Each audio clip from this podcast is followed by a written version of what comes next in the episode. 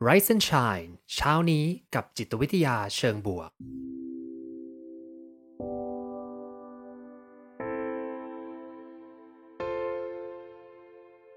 สวัสดีครับ ยินดีต้อนรับเข้าสู่พอดแคสต์เพื่อทุกท่าน อยู่กับผม ภูมิธีรพุทธปิติชัด ผมเป็นอาจารย์มหาวิทยาลัย และผู้คลั่งไคล้เกี่ยวกับเรื่องราวของจิตวิทยาเชิงบวก และการนำไปประยุกต์ใช้ในชีวิตประจำวัน รวมทั้งการทำงานในองค์กร เหมือนเช่นเคยนะครับ ผมจะมาส่งกำลังใจให้ทุกท่าน ออกไปทำชีวิตให้น่าใช้ในทุกๆวันกันนะครับ 3 ด้านเพื่อการบริหารชีวิตที่ลงตัวนั่นเองนะครับผม การบริหารชีวิตที่ลงตัวเป็นยังไงประมาณไหนนะ จริงๆ เรามีการพูดคุยกันถึงเรื่อง work life balance ค่อนข้างบ่อยนะเรื่องของการทำงาน หรือว่าจะเป็นการทำ work life harmony work life integration นะครับผมคำศัพท์จากทางจิตวิทยาเขาก็คิดเพิ่มขึ้นมาเรื่อยๆนะ แต่ทั้งหมดทั้งมวลครับ มันเป็นประเด็นใกล้ๆกัน ประเด็นคือ เราจะทำยังไงให้เราสามารถสร้างความสอดคล้อง สร้างความกลมกลืนของการใช้ชีวิตของเราได้ใช่ไหมเพราะว่าเรามักจะมีหลายบทบาท ผมมักจะมองว่าเออ มนุษย์เรายุคนี้โดยเฉพาะที่เป็น knowledge worker ต้องมานั่งทำงานในออฟฟิศเนี่ยนะ ก็จะมีหมวกหลายใบเนาะ หมวกที่เป็นคนที่ต้องดูแลที่บ้านนะ หมวกที่จะต้องเป็นคนทำงานไปหาเงินเข้ามาเลี้ยงครอบครัว หรือหมวกที่จะเป็นการใช้ชีวิตส่วนตัวงานอดิเรกของเราเนาะซึ่งเจ้าหมวกหลากหลายใบเนะครับ มันอาจจะส่งผลต่อตัวงานอื่นๆ หรือว่าโดเมนอื่นๆ ในชีวิตของเราก็ได้เนาะคราวนี้สิ่งสำคัญที่เกิดขึ้นก็คือ เราจะต้องมาดูว่าเราจะบริหารเวลาพลังงาน แล้วก็การลงไม้ลงมือหรือว่า engagement ของเรากับเรื่องต่างๆยังไงนะถึงจะสร้างชีวิตที่มันค่อนข้างลงตัว แล้วก็สมดุลของเราที่ เราคาดหวังไว้ได้ด้วยนั่นเองนะครับผม ซึ่งเมื่อกี้ก็แอบบอกไปแล้วนะว่า 3 เรื่องที่ต้องน่าทบทวนคืออะไรบ้าง เชื่อว่าเพื่อนๆใน r i ซ์ and Shine เนี่ยอาจจะเคยได้ยินเคยได้ฟังกันมาเรื่อยๆแล้วนะครับผม แต่เรามาทบทวนกันนะสามเรื่องเนี้ยสั้นๆก็คือมันจะมีเรื่องของเวลา เรื่องของพลังงาน แล้วก็เรื่องของ commitment หรือว่าเรื่องของการที่เรา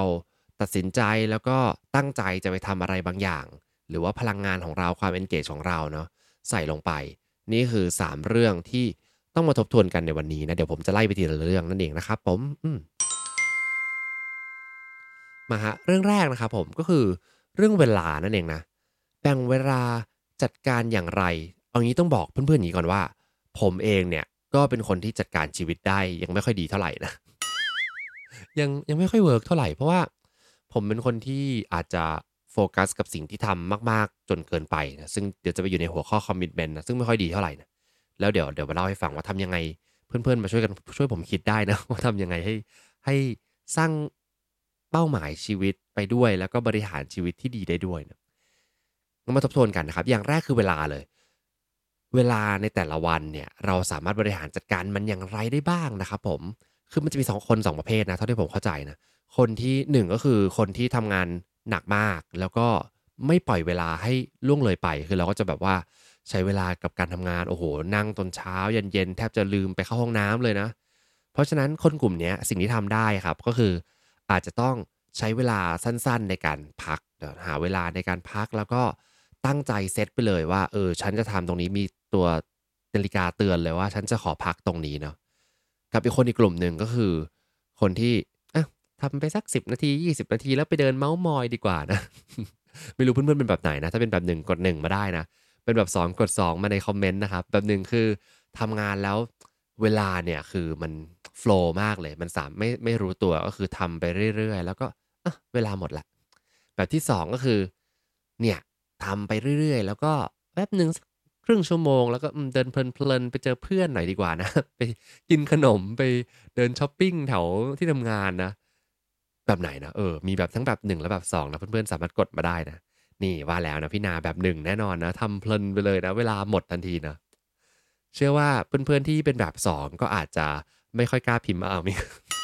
มีคนพิมพ์มาเลยเออคุณสนัญญวิทย์บอกว่าแบบสองนะครับผมนี่เพลินนะจริง ๆ คือผมแอบคิดว่าออฟฟิศถ้าเป็นผู้บริหารถ้าเป็นผู้ประกอบการนะ ผมคิดว่าจะเป็นแบบหนึ่งโอ้คือทำแบบเงยหัวขึ้นมาอีกทีหนึ่งก็คือมืดแล้วเนาะ แต่ถ้าเป็นคนที่เป็นพนักงานออฟฟิศอะผมว่ามีสิทธิ์มากเลยที่จะที่จะเป็น 2 เพราะว่า set up ของออฟฟิศเมืองไทยเราก็จะแบบแป๊บนึงเดินไปคุยกันดีกว่านะหรือว่าไปกินข้าวกันดีกว่า คือผมผมได้อ่านตัวบทความหนึ่งตอนแรกก็นั่งคิดอยู่ว่าจะเอาเรื่องอะไรมาทำ Rise and Shine นะมันมีบทความหนึ่งใน The Greater Good ครับเขามาเล่าเรื่องของไอเดียที่ชื่อว่า fika นะครับ fika fika เป็นภาษาสวีเดน Swedish นี่แหละครับแปลว่าเป็นการพักเออมีคำศัพท์สำหรับการพัก พักสั้นๆ ในการไปกินกาแฟกินชาอะไรอย่างนี้เนาะซึ่งผมก็ไปนั่งฟังรายละเอียดมาในพอดแคสต์เขานะแล้วก็นั่งอ่านตอนแรกคิดว่าจะเอามาเล่า แต่คือไอเดียมันคือแค่นี้เองครับ การพักกินกาแฟนะผมก็แบบการพักกินกาแฟทำไมมันถึงเป็นเรื่องราวที่ต้องใหญ่โตนะแล้วมานั่งคิดในบริบทบ้านเราก็รู้สึกว่ามันอาจจะใช้ไม่ได้วะก็เลยไม่ได้เอามาพูดนะคือแต่ไอเดียเขาคืออย่างนี้ คือการทำแบบฟิก้านะสำหรับคนที่เป็นเลขหนึ่งนะครับ คนที่ทำงานหนักมากๆเลย ฟิก้าเนี่ยคือใช้วิธีการแบบเมื่อเราทำงานหนักมากๆ อาจจะต้องตั้งเวลาไว้ก็คือสมมติทำสองชั่วโมงนะ เดี๋ยวฉันจะไปพักประมาณ 20 นาทีแล้วตั้งบล็อกไว้เลย 20 นาทีเนี้ยตั้งใจด้วยว่า ฉันจะชวนเพื่อนๆบางคนที่เราสนิทชวนเพื่อนเนี่ยไปที่ไปกินกาแฟไปกินชากันนะสมมติว่ามีร้านกาแฟอยู่ที่ทำงานใช่ไหมอาจจะดึงเพื่อนๆไปว่าเออเนี่ยเธอเธอเธอไปซื้อขนมกันไปกินกาแฟกัน แล้วก็เดินไปด้วยกันจับมือกันไป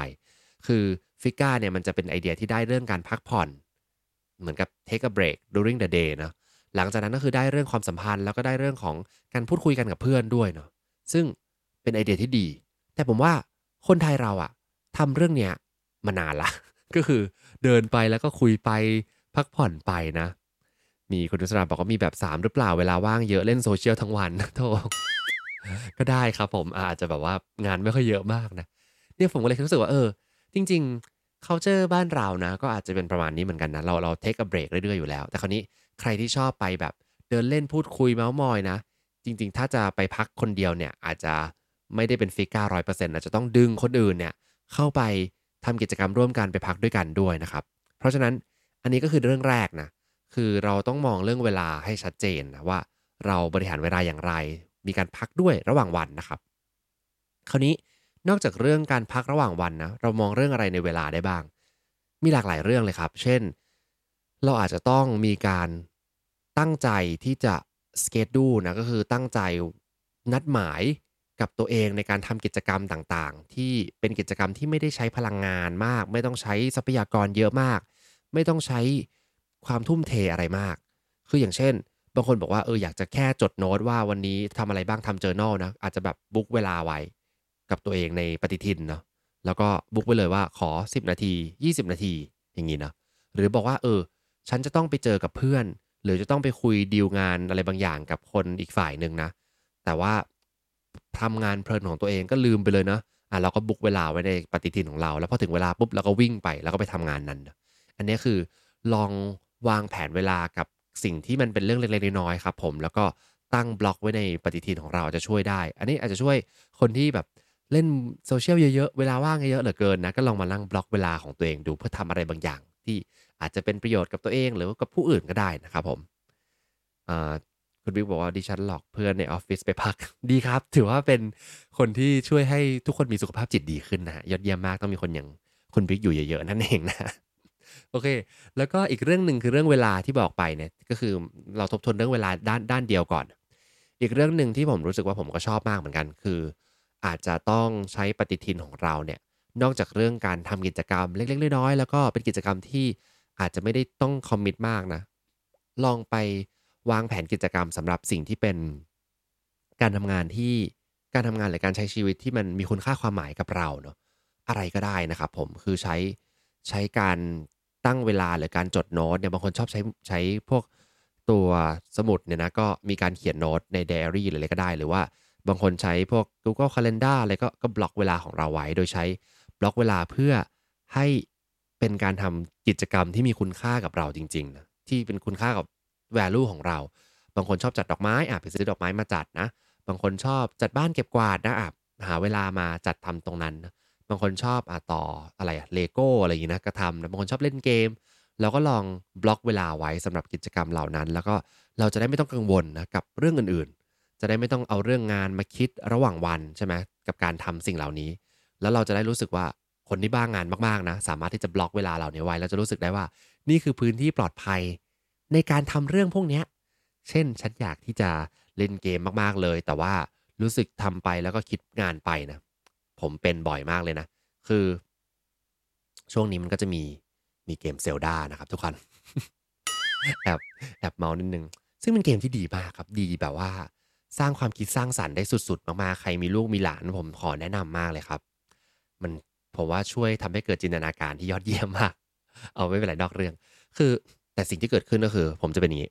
ก็คือพักแหละตั้งใจพักนะ แล้วก็เปิดเกม เปิดเกมเล่นเกม สักพักหนึ่งผ่านไปสิบนาที เราก็จะคิดว่าเฮ้ยเกรดที่เรากำลังจะต้องตรวจเพื่อส่งเนี่ย มันครบหรือเปล่านะเราก็หยิบโน้ตบุ๊กออกมา แล้วก็วางไว้ข้างๆ เกมเนี่ยก็เปิดทิ้งไว้ แล้วเราก็นั่งแก้งานสักแป๊บหนึ่งนะแล้วก็ปิดโน้ตบุ๊กกลับมาเล่นใหม่ทำอย่างเงี้ยวนไปวนมาทำให้รู้สึกว่าแบบ มันจะสนุกมันก็ไม่สนุกมันจะกังวลก็กังวลตลอดนะถ้าเพื่อนๆเป็นนะครับ ใช้วิธีการนี้คือ อาจจะต้องลองบล็อกเวลาว่า อืมฉันจะใช้เวลานี้สองชั่วโมงนะพักเต็มที่เลยเรื่องอื่นไม่สนใจ เราจะโฟกัสแค่เรื่องนี้ คือในยุคนี้ที่ทุกอย่างมันเร็วๆบริหารจัดการยากเหลือเกินนะ ต้องต้องบล็อกเวลาครับ อันนี้คือ เรื่องแรกนะคือเรื่องการมองเวลาของเรา ให้สามารถใช้ให้เกิดประสิทธิภาพที่สุด ไม่ว่าจะเป็นการพักได้ไปใช้การทำ fika นะแบบคนสวีเดนใช่ไหมพาไป coffee break พูดคุยกันเม้าท์มอยนะหรือว่าการจัดเวลสล็อตเวลาของเราเพื่อทำกิจกรรมที่อาจจะไม่ได้หนักหนักมากไม่ได้ยากมาก แล้วก็กิจกรรมที่เป็นกิจกรรมน่าสนใจนะครับ อันนี้คือเรื่องเวลานั่นเองนะครับ คราวนี้เรื่องต่อมาเรื่องที่2นะ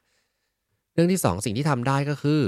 การจัดพลังงานของเรานั่นเองนะครับผมการจัดเวลาพลังงานของเรา การจัดพลังงานของเราดูเรื่องยังไงได้บ้างเนาะเรื่องนี้ก็เป็นอีกเรื่องหนึ่งที่ค่อนข้าง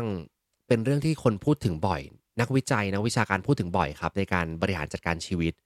เรื่องของ work life balance work life harmony ทั้งหลายเนี่ยจะพูดเรื่องการจัดพลังงานมากๆเลย เพราะว่าเรามีพลังงานจำกัด คือไอ้เวลาเนี่ยจะว่าจำกัดแล้วนะ 24 ชั่วโมงใช่ไหมสิ่งที่จำกัดกว่าคือพลังงาน เพราะว่า เอาจริงๆ 24 ชั่วโมง ถ้าเรา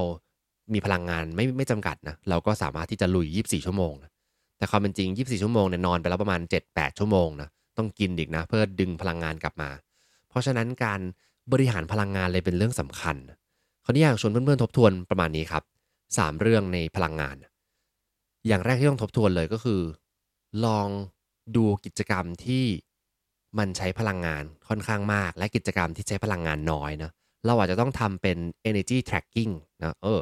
ใครที่สนใจเรื่องของโภชนาการเขาจะพูดเรื่องนี้เยอะครับ ว่า energy tracking ก็คือเราจะรู้แหละว่า energy เรามันจะพีคช่วงไหนทำงานได้ดีช่วงไหนนะแล้วก็ไม่ต้องไปสวนกระแสพลังงานเรามากนะ ไม่งั้นเดี๋ยวมันจะทำให้งานไม่ค่อยออกมาดีนะอย่างผมเนี่ยช่วงประมาณสักบ่ายโมงบ่ายสองเนี่ยอันนี้ energy ตกมากเลยก็คือหลังกินข้าวเที่ยง คือทำงานไม่ค่อยได้ เพราะฉะนั้นผมก็จะใช้เวลาในการที่จะไปโฟกัสกับการเนี่ย เดินไปคุย เดินไป ถ้าไปอยู่ที่มหาลัยผมก็จะเดินคุยกับเจ้าหน้าที่กับอาจารย์คนอื่นอะไรอย่างนี้นะซึ่งก็ทำงานนะคือเป็นการทำงานที่ได้ได้งานในมุมที่ลึกซึ้งมากขึ้นละกันเรียกอย่างนี้นะเช่นเดินไปตอนนี้มีงานที่จะต้องแก้ แต่ว่าเขาเจ้าหน้าที่อาจจะมองว่าเออไม่ต้องมารบกวนเรานะแต่พอเราไปเข้าไปคุยกับเขาเฮ้ยมันก็มาช่วยหาวิธีคิดแก้กันได้นะหรือในกรณีผมบางทีมีอะอย่างตัวอย่างเมื่อวานมี ลูกศิษย์ที่ทำกิจกรรมนะแล้วเขาก็ไลน์มาบอกว่า เออจารย์แบบอยากจะปรึกษาเรื่องกิจกรรมตรงนี้ตรงนี้ตรงนี้อะไรเงี้ยมีเวลาว่างไหมครับอะไรเงี้ยผมก็ว่างพอดีนะช่วงบ่ายๆก็เลยแบบว่า ทักไปว่าเออเดี๋ยวลงไปหาก็เลยลงไปหาเขาที่ห้องกิจกรรมเขานะเขาก็งงว่าเอ้าทักมาแล้วก็มาเลยนะเพราะว่าผมไม่มี energy ในการทำเรื่องอื่นตอนนั้น ก็เพื่อนๆสามารถ track ได้ครับว่าช่วงไหนเนี่ยโฟกัสได้ดี แล้วเข้าสู่สภาวะ flow เยอะก็ได้นะ คือ ภาวะลื่นไหลที่เวลามันผ่านไปเร็วรู้สึกโฟกัสได้ดีมาก ลองมาจดเจาะจดเวลาดูครับ ของผมเนี่ยผมจะมีเวลาประมาณสักช่วงถ้าเป็นตอนเช้าเนี่ยจะได้ประมาณสัก9โมงถึง 11โมงนะหลังจากนั้นน่ะมันจะไปได้อีกทีประมาณสัก4ถึง6แล้วก็อีกทีหนึ่งของผมคือประมาณ4ทุ่มถึงตีสองเนาะเออ เวลาประหลาดหน่อยนะแต่เนี่ยอันเนี้ยเป็นธีมที่คอนสิสเทนต์มากเลย แล้วมันมีช่วงหนึ่งที่ผมพยายามที่จะจัดการตัวเองโดยการที่ไม่ไม่เข้าตามโฟล์เนี่ย คือเลือกที่จะใช้เวลากับการโฟกัสเหมือนทุกคนก็คือ เข้าเวลา 8 โมงเลิก 5 โมงสมมตินะ ก็จะพยายามโฟกัส แล้วตอนเย็นนี่จะแบบขอฟรีเว้ย ไม่ได้อะคือทำยังไงก็ไม่ได้คือรู้สึกแบบมึนคิดไม่ออกอะไรอย่างงี้นะแต่ถ้าจะต้องมานั่งแบบคิดงานตอนสัก4ี่ห้าทุ่มนี่แบบสมองแล่นแบบแล่นมากเลยนะ ซึ่งก็จะลำบากกับชีวิตมากเลยครับ เพราะว่าก็ต้องนอนดึกนะแต่นี่แหละครับอาจจะดีกับเรื่องบางเรื่อง สมมติว่าเพื่อนๆต้องใช้พลังงานเยอะๆกับเรื่องอะไรนะ ลองเอามาใช้กับช่วงที่พลังงานดี ความคิดสร้างสรรค์สูงนะแล้วก็ลองวางสล็อตเวลาไว้อะให้เข้ากับพลังงานตรงนั้น แต่ถ้าเกิดช่วงไหนที่พลังงานตกๆ ก็ทำกิจกรรมที่ต้องใช้พลังงานน้อยๆ ได้ครับ เช่นเนี่ยไปเดินคุยกับคนอื่น ถ้าใครที่เป็น extrovert นะ ถ้าใครที่เป็น introvert อาจจะเป็นการอ่านหนังสือ ทบทวน เขียนสรุปบทความหรือว่า นั่งทำการ planning ชีวิตของตัวเองนะ อันนี้ก็เป็นการจัดการพลังงานที่ค่อนข้างดีนะฮะ นอกจากนี้สิ่งที่จะทำได้ก็คือลองมาดึงพลังงานเยอะขึ้นนะครับ เช่นการออกกำลังกายนะ อันนี้ผมก็จะไม่ลงรายละเอียดเยอะนะ การออกกำลังกายการดูแลจิตใจของเรานะ เพื่อเพิ่มพลังงานของเราในแต่ละวันนั่นเองนะครับ แล้วก็อีกแหล่งหนึ่งที่เป็นแหล่งดึงพลังงานที่ดีมากเลย ก็คือการสร้างความสัมพันธ์ที่ยอดเยี่ยมกับคนรอบข้างนะครับ เคยคุยกันไปใน EP หนึ่งที่เรียกว่า High Quality Connection ของอาจารย์เจนดัตตันนะคือเชื่อมความสัมพันธ์อย่างมีคุณค่ามีคุณค่าสูงนะทำยังไงได้บ้างนะซึ่งก็ย้อนกลับไปคุยใน EP นั้นได้นะครับ ลองกลับไปหากันดูนะเซิร์ชใน Creative Talk Podcast ได้นะฮะแต่คราวนี้ถ้าเพื่อนๆรู้สึกว่าพลังงานตกมากๆเลยเนี่ย สิ่งที่ทำได้ก็คือนี่แหละ สร้างสัมพันธ์ที่ดีคนรอบข้างที่เป็นคน positive ที่เป็นคนที่ส่งพลังให้เราที่เป็นคนที่เรารักนะอาจจะส่งเสริมทำให้เราเกิดพลังงานที่จะไปทำเรื่องอื่นๆต่อก็ได้นะหรือ อาจจะเป็นความสัมพันธ์ใหม่ๆเนาะเวลาที่เรารู้สึกทำงานไปแล้วเนี่ยอย่างเมื่อวานที่ผมเล่าให้ฟังว่ามี growth mindset show ที่เกิดขึ้นนะครับ ก็ทำไปทำมาเนี่ยสิ่งที่เกิดขึ้นก็คือ อาจารย์จากต่างคณะเข้ามาฟังเยอะมาก แล้วเราก็ได้คุยกันหลังจากกิจกรรมเสร็จ ตอนคุยเนี่ยก็เลยมีแบบอาจารย์บางท่านก็มาทักเออเนี่ยมาทำวิจัยกันเรื่องประมาณนี้ดีไหมนู่นนี่นั่นอะไรเงี้ยแล้วก็เลยเออดีดีดีดีเอาสิก็เลยมีไอเดียเพิ่มเติมนะแล้วพลังงานเพิ่มเติมจากคนรอบข้างด้วย เพราะฉะนั้น สิ่งที่ทำได้ครับก็คือลองสร้างความสัมพันธ์ที่ดี อันนี้ก็จะเป็นในหมวดของพลังงานนะในด้านที่ 2 ตอนแรกมีเวลาแล้วตอนนี้ก็เป็นพลังงานนะครับ อันสุดท้ายเลยนะครับ อันสุดท้ายเนี่ยเป็นอันที่น่าจะค่อนข้างเข้มข้น แล้วก็เป็นอันที่น่าจะต้องคิดหนักๆนะ โดยเฉพาะผมเองนี่นะคือตัวที่เรียกว่า commitment นั่นเองนะครับ commitment สิ่งที่แบบเอาใจไปทุ่ม เอาเวลาเอาพลังงานของเราเนี่ยที่เราพูดไปใน 2 หัวข้อแรกนะครับ ไปลงกับเรื่องราวเหล่านั้นนะครับ อันนี้คือ commitment หรือว่า engagement ก็ได้นะ การที่เราอินกับงานของเรามากๆนะ คราวนี้สิ่งที่จะเกิดขึ้นนะครับกับ commitment ก็คือเรามีเวลาจำกัด เรามีพลังงานจำกัด เราจะมี commitment 2แบบนะ commitment แบบหนึ่งคือ สิ่งที่เรา commit กับตัวเองไว้ว่าจะทำแล้วจะทำไม่ทำอีกเรื่องหนึ่งอีกอันหนึ่งคือ commitment ที่จะไปทำกับคนอื่น เช่น คนชวนเราไปทำกิจกรรมนู่นนี่นั่นชวนทำงานนู่นนี่ หรือว่าขอให้เรามาทำโปรเจกต์นั้นนี้นะ ก็ มี commit ว่าโอเคเดี๋ยวจะทำให้ นี่แหละคือ commit ที่เราให้คนอื่นไปนะซึ่งสิ่งแรกที่ต้องทำเลยก็คือ เราจะต้องสื่อสารครับ สื่อสารเวลาแล้วก็พลังงานของเรานี่แหละว่าเรามีเวลาและพลังงานมากพอที่จะคอมมิตเรื่องอะไรแค่ไหนนะต้องสื่อสารกับคนรอบข้าง โดยเฉพาะกับหัวหน้าของเรานะบางทีคนอื่นก็ไม่รู้นะว่าเราอะงานหนักแค่ไหนหรือว่ายุ่งแค่ไหน ก็สื่อสารไปครับว่าเออช่วงนี้น่าจะยุ่งนะ แล้วก็ช่วงนี้งานจะมีประมาณ 3-4 อย่าง แต่สามารถเพิ่มได้นะ ถ้าเกิดว่าต้องเพิ่มจริง ๆ แล้วก็ในช่วงนี้จะว่างขึ้นลองลองดูไทม์ไลน์ดูว่าทำงานด้วยกันประมาณไหนดี ก็คือต้องสื่อสารให้คนรอบข้างรู้ครับผม สิ่งหนึ่งที่ผมว่าเป็นเป็นเขาเรียกว่าอาจจะเป็นข้อดีและเป็นข้อเสียในเวลาเดียวกันนะคือถ้าเพื่อนๆเนี่ยเลือกที่จะไปสื่อสารว่าฉันยุ่งมากเลยยุ่งยุ่งยุ่งยุ่งยุ่งยุ่งยุ่ง ถ้าไปบอกทุกคนอย่างเงี้ยแล้วแล้วเราก็ทำงานจริงๆนะแล้วมันดูยุ่งจริง ๆ เนี่ย มันอาจจะเป็นปัญหาบางอย่างก็ได้นะข้อดีคือเพื่อนอาจจะไม่ได้มายุ่งกับเรามากหรือหัวหน้าอาจจะรู้สึกว่าเออเนี่ยเจ้าเนี่ยมันยุ่งละก็อาจจะปล่อยไปนะอันนี้เป็นมุมหนึ่งอีกมุมหนึ่งอาจจะเป็นว่าเราอาจจะไม่ได้รับโอกาสดีๆใหม่ๆ ก็ได้ เพื่อนอาจจะมองว่าเรายุ่งมากเลย ก็เลยไม่ได้มาชวนไปกินข้าว ไม่ได้มาชวนไปสร้างสัมพันธ์ที่ดีต่อกัน หรือคนในที่ทำงานอาจจะไม่ได้ไปชวนไปทำโปรเจกต์ที่น่าสนใจ หรือมีโอกาสใหม่ๆเข้ามาหัวหน้าจะไม่ได้นึกถึงเรา เพราะว่าเรายุ่งตลอดเวลานะไม่รู้ใครเป็นหรือเปล่า เพราะฉะนั้นพอทำเรื่องเนี้ยครับผมว่าเวลาเราสื่อสารเรื่องคอมมิชเมนต์ของเรา สื่อสารเรื่องเวลาที่ว่างของเราอะเราไม่ควรจะสื่อสารด้วยคำพูดรวมๆคือไม่ควรจะสื่อสารด้วยคำพูดว่า โอ้ยช่วงนี้ยุ่งมากเลยนะคือผมจะมีเคสสิ่งนี้เยอะกับตัวเอง คือพอเราทำงานเยอะนะเพื่อนร่วมงานอาจจะบอกว่าเอ้ย ภูมายุ่งอยู่แล้วเออไม่เป็นไรหรอกงานเยอะเอองานเยอะเลยใช่ไหม ซึ่งบางทีผมก็มา question นะว่าเขาไปคิดอย่างนี้ตอนไหนวะเออคืองงว่าททำไมเขาถึงคิดว่าเรายุ่ง หรือว่าเห็นว่าเราทำงานเยอะ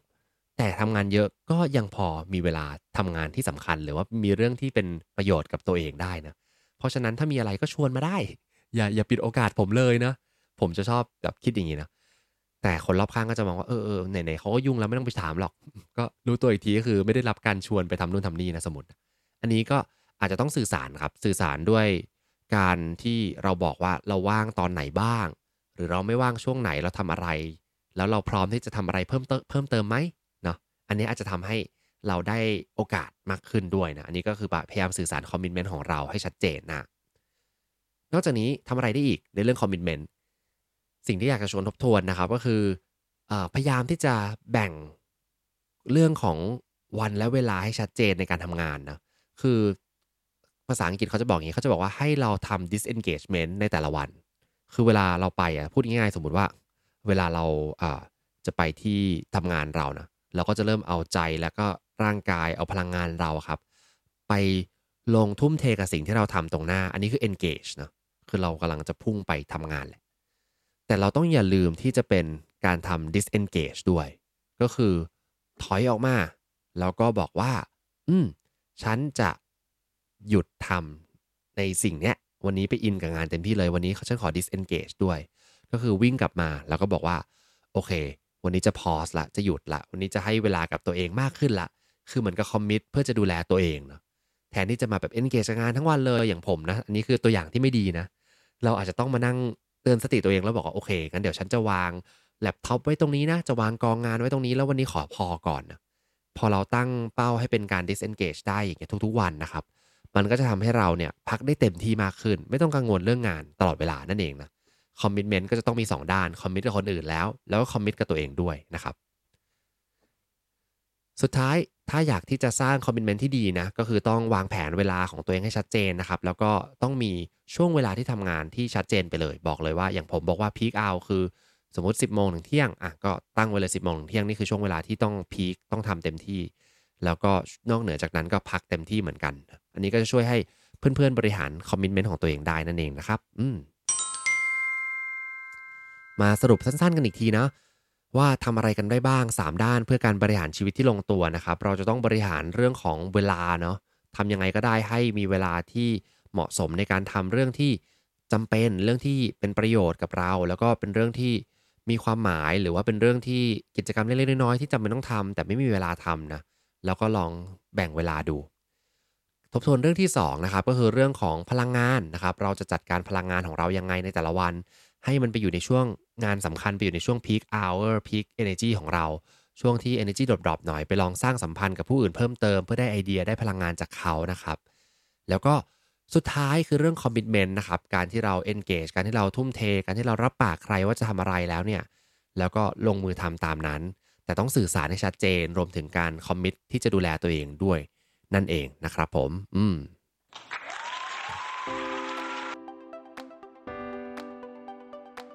ขอบคุณที่ติดตาม หากสนใจคอนเทนต์แบบนี้อย่าลืมกด subscribe ตามช่องทาง podcast ของท่าน และสามารถติดตาม Facebook Group โดย search Rise and Shine เช้านี้กับจิตวิทยาเชิงบวก วันนี้ขอให้ทุกท่านมีความสุข ออกไปทำชีวิตให้น่าใช้ ออกไปตามหา what makes your life worth living กันนะครับ